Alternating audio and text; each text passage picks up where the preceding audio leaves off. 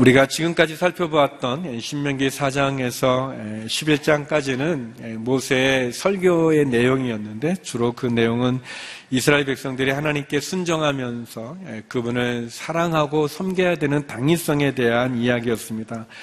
그리고 이제 12장부터는 하나님의 말씀하신 계명들을 어떻게 지켜야 하는지를 보여준다고 어, 말할 수 있습니다. 모세는 먼저 이스라엘 백성들이 가나안에 들어가게 되면 먼저 가나안에 있는 우상들 또 우상들의 재단들을 파괴하고 제거하고 그것을 불태우라고 이야기합니다. 그리고 하나님 앞에 온전한 예배를 드리라고 권면합니다. 예수님께서도 먼저 하나님의 나라와 의를 구해야 됐던 것처럼 어, 이스라엘 백성들에게도 우상을 제거하고 하나님을 온전히 섬기기를 권면하죠. 저는 오늘 본문을 통해서 세 가지를 여러분과 함께 나누고 싶습니다. 먼저 첫 번째는 오늘 본문은 우리들에게 우상을 제거하라고 말씀하고 있습니다. 우상을 제거하십시오. 우리 1절에서 3절까지 말씀 다시 한번 읽어보겠습니다. 시작. 너희 조상들의 하나님 여호와께서 너희에게 주어 차지하게 하신 그 땅에서 너희가 삼가 따라야 할 규례와 법도는 이것이다. 너희가 쫓아낼 민족들이 우상 섬기는 장소가 높은 산이든 낮은 언덕이든 수없이 우거진 숲 아래에 있든 모든 신당들을 완전히 없애버리라. 그들의 재단을 부수고 그들이 거룩하다고 여기는 우상 돌들을 깨며 아세라 상들을 불에 던지라. 그 신들의 모형을 베어버리고 그 이름들을 그곳에서 지어버려라. 모세는 아직 이스라엘 백성들은 요단강 동편에서 가나안을 정복하지 않았지만 그러나 모세는 이스라엘 백성들이 가나안을 정복했을 때 그리고 그 땅 가운데 있을 때 그들이 지켜야 될 일을 말하고 있습니다.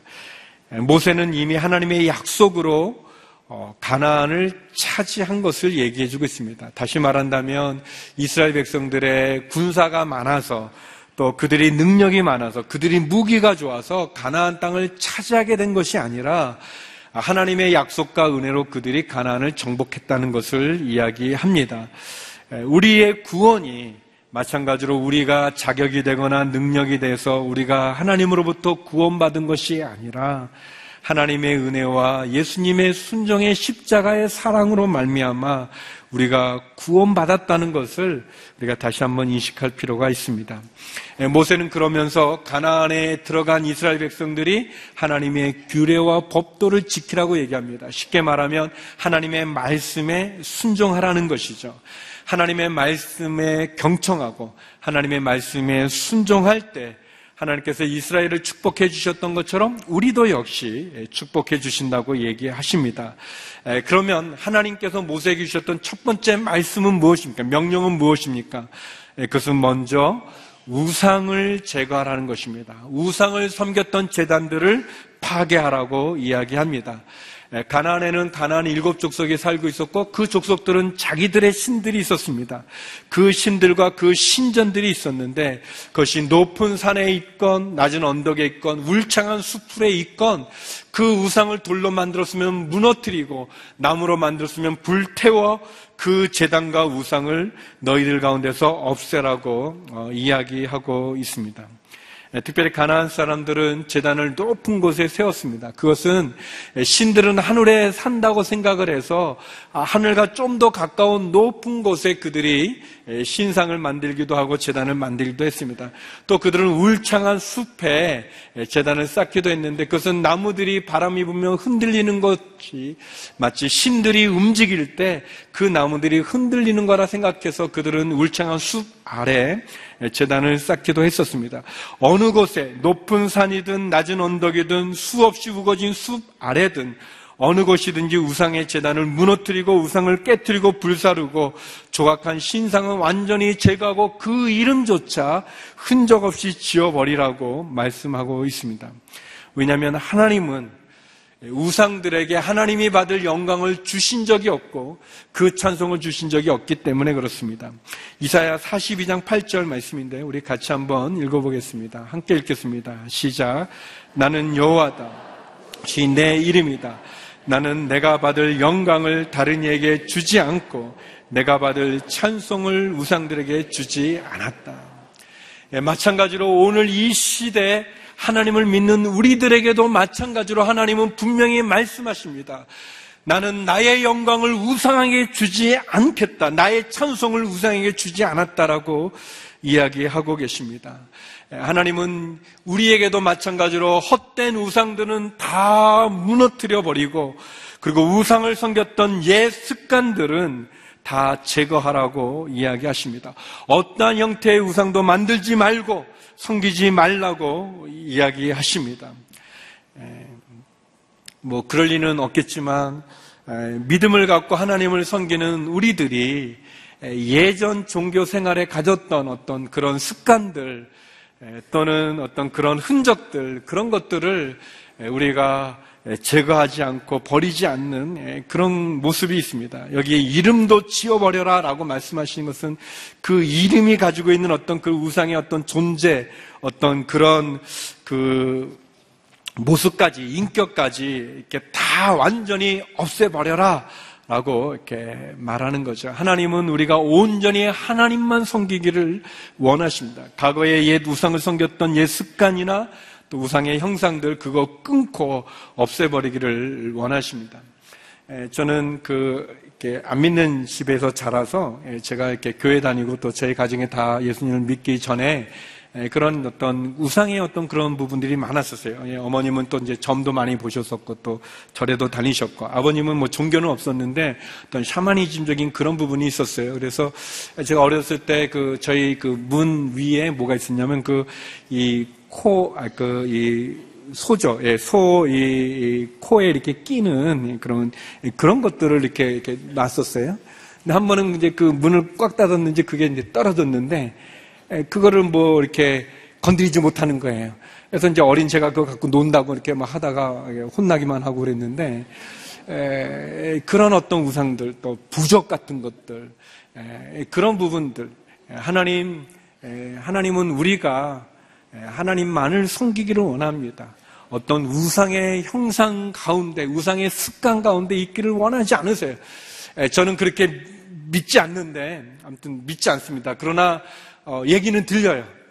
예, 그게 뭐냐면, 어, 이렇게, 아무튼 어떤 분이 전보로 갔는데, 그, 이렇게, 교회 다니는 사람이 점장이한테 갔다는 거예요.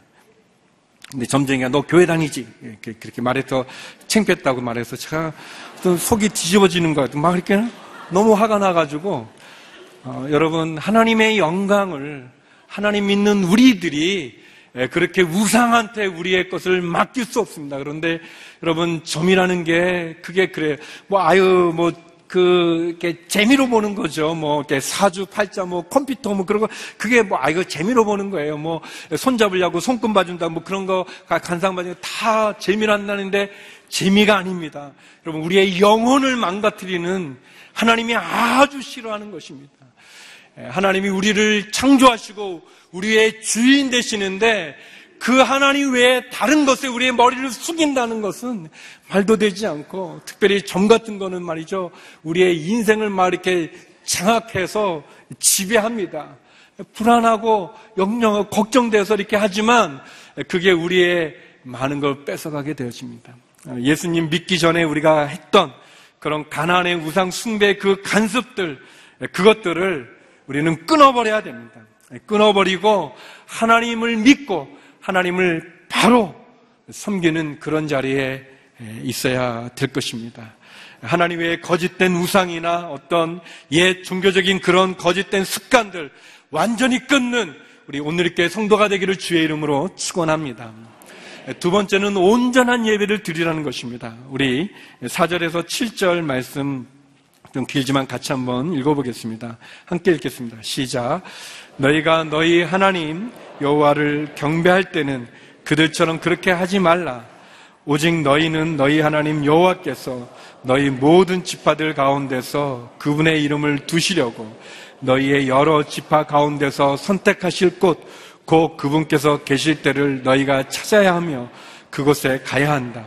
너희는 너희의 번제물들과 희생제물들과 너희 11조와 특별한 예물들과 너희가 드리겠다고 맹세로 서원한 것들과 너희 낙헌 제물들과 너희 소떼나 양떼 가운데 처음 난 것을 그곳으로 가져와서 너희 하나님 여호와 앞에서 이것들을 먹고 너희 하나님 여호와께서 너희 손이 닿는 모든 것에 복 주심으로 인해 너희와 너희 가족들은 기뻐하라. 예. 그러면 우리가 어떻게 예배를 드려야 하는가? 예, 모세는 가나안 족속들이 그냥 자기 편리한 대로 자기 생각대로 그냥 산이나 숲이나 거기에 신전이나 재단을 쌓고 우상을 섬기는 것처럼 하지 말라는 것입니다. 임의로 장소를 정하고 자기들의 어떤 생각대로 하라지 말라는 것입니다. 하나님이 정한 장소, 하나님이 정한 방법, 하나님이 정한 예물을 드리라고 이야기하고 있습니다. 하나님이 받으시는 예배는 우리의 생각대로 드려지는 예배가 아니라 하나님이 말씀하시는 대로 순종해서 드리는 예배를 온전한 예배를 하나님이 들으십니다. 그러면 하나님이 받으시는 온전한 예배는 어떤 예배일까요? 세 가지로 생각하는데 첫 번째는 자기 생각대로, 자기 소견대로 하지 말라는 것입니다. 내 생각대로 예전의 습관대로 하지 말라는 것입니다. 가난에 들어가서 가난한 사람들이 드리는 방식대로 하지 말라는 것입니다. 하나님 말씀대로 예배를 드리라는 것입니다. 가난에 들어가기 전과 들어간 후가 달라져야 됩니다. 성도 여러분, 우리가 하나님을 믿기 전과 믿은 후가 달라져야 됩니다. 우리의 생활하는 거, 우리의 말하는 거, 우리의 태도, 우리의 철학, 우리의 가치관, 그것이 바뀌어져야 됩니다. 하나님, 하나님 말씀, 성경 말씀대로 바뀌어져야 됩니다. 물론 사람이 한꺼번에 확 바뀔 수는 없지만, 갑자기 변할 수는 없지만, 한 걸음 한 걸음 점점 나아가 됩니다. 그냥 내 생각대로, 내 뜻대로, 내 마음대로 하는 게 아니라, 하나님 말씀대로 우리가 바뀌어져야 되는 거죠. 두 번째는 영과 진리로 예배를 드려야 됩니다. 우리가 하나님께 어떻게 예배를 드려야 되는가? 영과 진리로 예배를 드리는 거예요. 우리 내 소견대로, 내 마음대로 예배를 드리는 게 아니라 하나님이 택하신 곳에서 하나님이 원하는 방법으로 드리기 위해서 우리에게 필요한 게 뭐냐면 영, 성령으로 예배를 드리고 진리, 말씀이죠. 말씀이신 예수 그리스도의 십자가로 우리가 예배를 드려야 된다는 것입니다. 우리가 읽었던 본문에 보면 5절에 보면 하나님이 정하신 지파와 하나님이 정하신 장소로 너희가 나오라고 그랬어요. 그래서 하나님이 이 정하신 장소가 사실은 굉장히 성경학자들에 의해서 많은 논란이 되고 있는 부분입니다. 1차적으로는 여기서 말하는 것은 12지파 가운데 유다지파를 말하고 여기서는 시온성, 어, 우리 예루살렘을 말합니다. 우리 아삽이라는 그 이 성가사죠. 어떻게 보면은 찬양을 인도하는 아삽이라는 분이 쓴 시편 78편에 보면 이런 구절이 나옵니다. 하나님의 법궤를 어디에 보관하는가 했을 때 시편 78편 67절 68절인데요. 우리 같이 한번 읽어보겠습니다. 시작. 더구나 요셉의 장막도 거부하셨고 에브라임 지파도 선택하지 않으셨다. 오직 유다 지파를 곧 그분이 사랑하신 시온산을 선택하셨다. 1차적으로 예, 이 말씀은 하나님께서 유다 지파가 땅을 분배받았던 예루살렘, 그 예루살렘에 하나님의 성소가 세워지는 것을 이야기했습니다. 그리고 우리가 아는 것처럼 하나님의 법계는 예루살렘에서 솔로몬에 의해서 성전이 지어졌습니다. 그러나 이 말씀은 나중에 이스라엘이 남북으로 나눠지게 되면서 이 남유다는 예루살렘에서 예배를 드렸지만 북이스라엘은 당과 베델 그리고 예수님 당시에는 그리심산이라고 하는 세겜에 있는 산에서 재단을 쌓고 예배를 드렸습니다. 요한복음 4장에 보면 예수님께서 사마리아 여인, 우물가 있는 사마리아 여인과 대화를 나누는 가운데 그 여인이 질문합니다. 아, 어디서 예배를 드려야 되는가? 하나님이 말한 장소가 어, 당신들은 유대인들은 예루살렘이란 말하고 우리 조상들은 여기 그리심산이라고 말하는데 어디서 예배를 드려야 되는가를 얘기할 때 예수님 이렇게 대답하셨습니다. 요한복음 4장 21절 24절인데요. 우리 같이 한번 읽어보겠습니다. 시작. 예수께서 여인에게 말씀하셨습니다.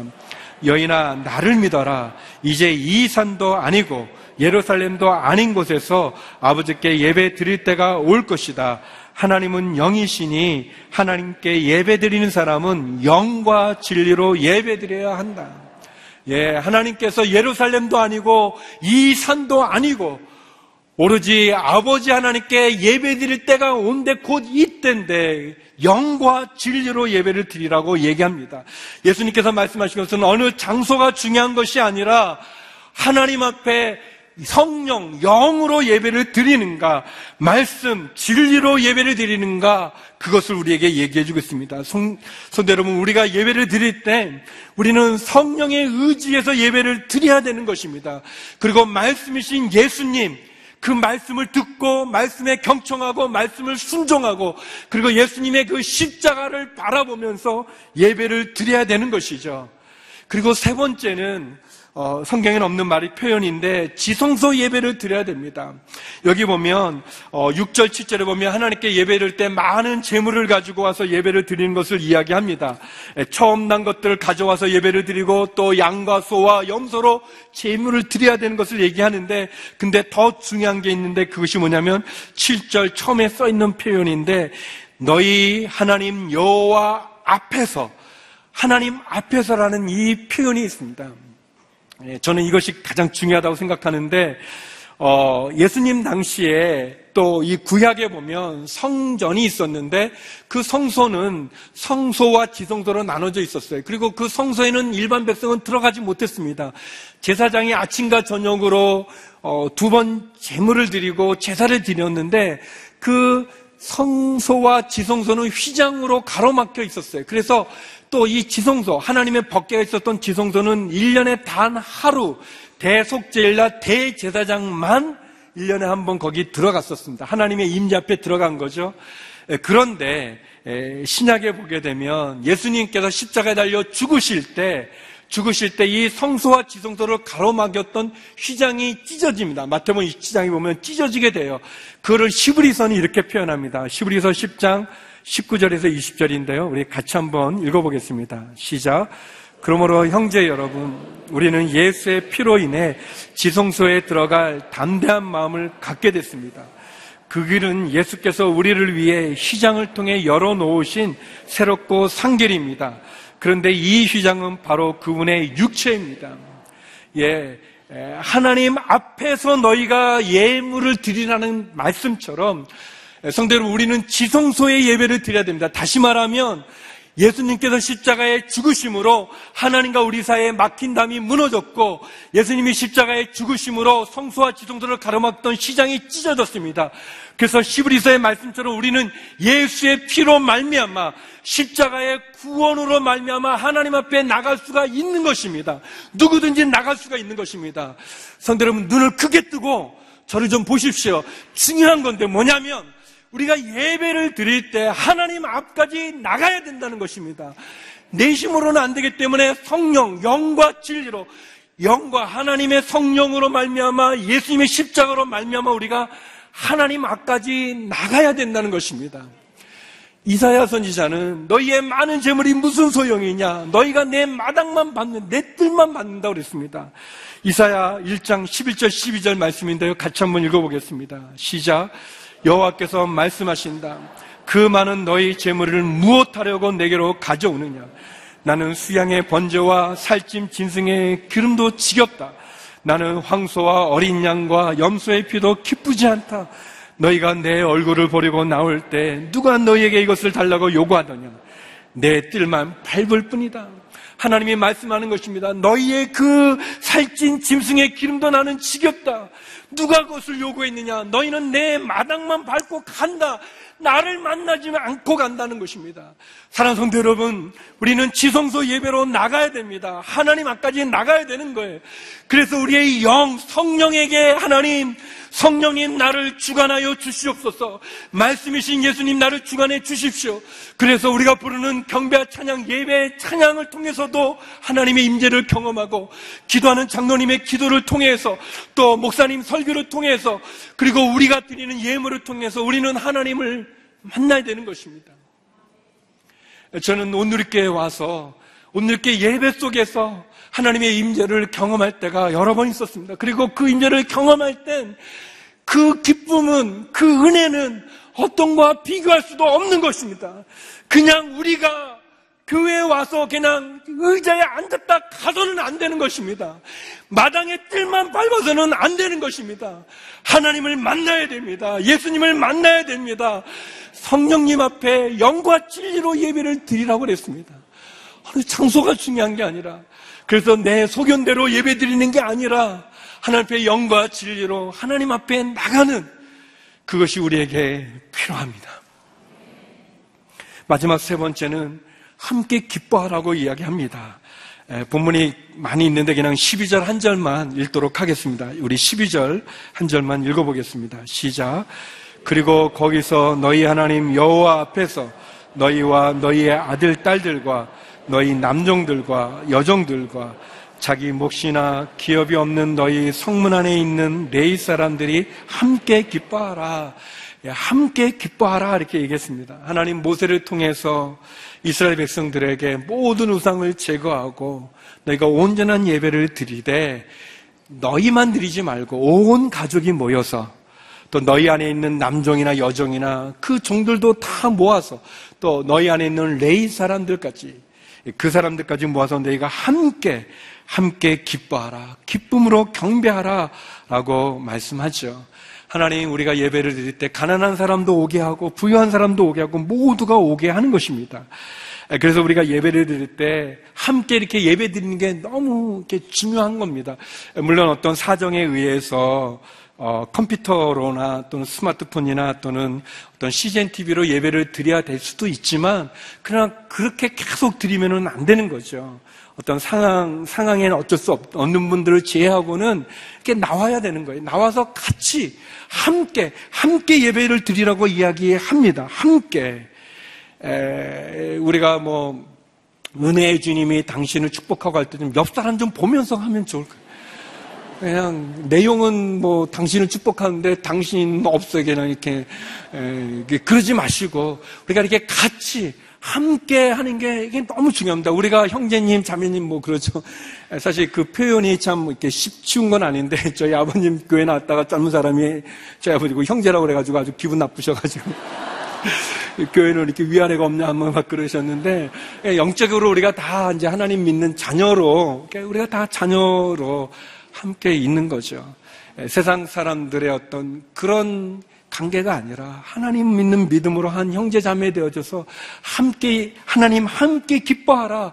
너희가 기쁨으로 함께 모이라고 이야기하고 있습니다. 이 제사에 대해서 예배에 대해서 많이 나온 강조한 책이 성경책이 레이기인데요. 레이기를 이렇게 쭉 읽어보면 이제 제사에 대해서 쭉 설명해 주는데 반복되는 표현이 하나 있어요. 그 그거는 뭐냐면 어, 이는 하나님이 기뻐 받으시는 향기로운 냄새다라고 이렇게 되어 있습니다. 예, 레위기 3장 5절 말씀이 여러 개가 많이 있지만 예, 우리 한 구절만 한번 읽어보죠. 예, 같이 한번 읽어보겠습니다. 시작. 아론의 자손들은 그것을 재단에 불 붙는 나무 위에서 태워야 합니다. 이것이 여호와께서 기뻐하시는 향기로운 화제다. 화제는 이제 불로 태워 드리는 제사를 의미하는데요. 근데 하나님께서 그런 거예요. 그 불러 태워 드리는 그 짐승의 냄새가 아주 향기롭다. 향기로운 냄새다. 향기로운 화제다. 기뻐 받는 냄새다라고 얘기합니다. 근데 여러분, 어, 사실 우리가 짐승을 그냥 태우면, 고기를 그냥 태우면 그 냄새가 그렇게 향기로운 것은 아닙니다. 우리가 다 이제 요리를 하고 양념을 하고 그렇게 해서 그것이 좀 냄새가 괜찮지만 그냥 고기를 그냥 짐승을 소나 양이나 염소를 그냥 태워버리면 거기서 이렇게 아주 이렇게 노린내와 이렇게 굉장히 싫은 악취 같은 그런 냄새가 납니다. 근데 하나님 그거를 그렇게 말씀하지 않으시고 향기로운 화제다, 향기로운 냄새다라고 내가 기뻐받는 냄새라고 얘기하고 있습니다. 하나님은 예배받는 것을 기뻐하시는 거죠. 그런 마음입니다. 어, 그것은 어떻게 보면 저와 여러분 우리들 다 악취가 나는 그런 사람들 아닙니까? 우리 마음 안에 있는 거, 우리 이 몸 안에 있는 것을 사실은 다 더럽죠. 부끄럽죠. 수치스럽죠. 냄새 납니다. 근데 우리가 하나님 앞에 예배 드린다고 나올 때 그런 악취와 그런 부끄러움과 그 수치와 그 죄의 그런 것이 있음에도 불구하고 하나님은 예배를 드리러 나오는 우리를 기뻐 받으시는 향기로운 냄새로 우리를 받아 주신다는 것입니다. 우리가 함께 모여 주님 앞에 예배 드릴 때 그것은 예수님의 십자가의 피로 말미암아 우리가 구속함을 입은 것이죠. 우리의 이 몸, 우리의 육신으로는 하나님 기뻐 받을 만한 존재가 아니지만 그러나 하나님 우리가 예수님의 보혈의 피로 씻김 받아 주 앞에 나와 예배를 드릴 때 비록 우리는 냄새나는 존재들이지만 부끄러운 존재들이지만 우리가 드리는 그 예배를 하나님은 기뻐 받으신다는 것입니다. 성도 여러분 기억하십시오. 우리가 갖고 있는 어떤 우상의 습관들 그런 우상 다 없애버려야 됩니다. 오로지 경배받아야 돼. 하나님은 우상에게 당신의 영광을 준 적이 없습니다. 우리는 온전한 예배를 드려야 됩니다. 자기 소견대로가 아니라 성령과 말씀으로 하나님 앞에 예배를 드리고 그리고 하나님 앞에 나가야 됩니다. 그래서 하나님을 만나고 가야 됩니다. 그냥 그냥 왔다 가는 게 아니라 하나님을 경험하고 특별히 우리가 함께 예배를 드리는 이 공동체, 이 교회 공동체의 귀한 예배를 통해서 함께 교제하고 기도하고 찬양하고 함께 하나님 앞에 나감으로 말미암아 하나님 기뻐 받으시는 기쁨으로 경배를 온전히 드리는 그런 저와 여러분 예배자가 되기를 주의 이름으로 축원합니다. 기도하시겠습니다. 거룩하신 하나님, 찬양받기에 예배받기에 합당하신 하나님 앞에 신령과 진정으로 온전한 예배를 주 앞에 올려드리는 기쁨으로 경배함으로 나아갈 수 있는 저희 모두가 되게 하여 주시옵소서 예수님 이름으로 기도드립니다. 아멘. 우리 다 잘. 몹쓸 병마와 싸우다 세상을 떠난 선교사. 그렇게 우리는 예수를 만났다.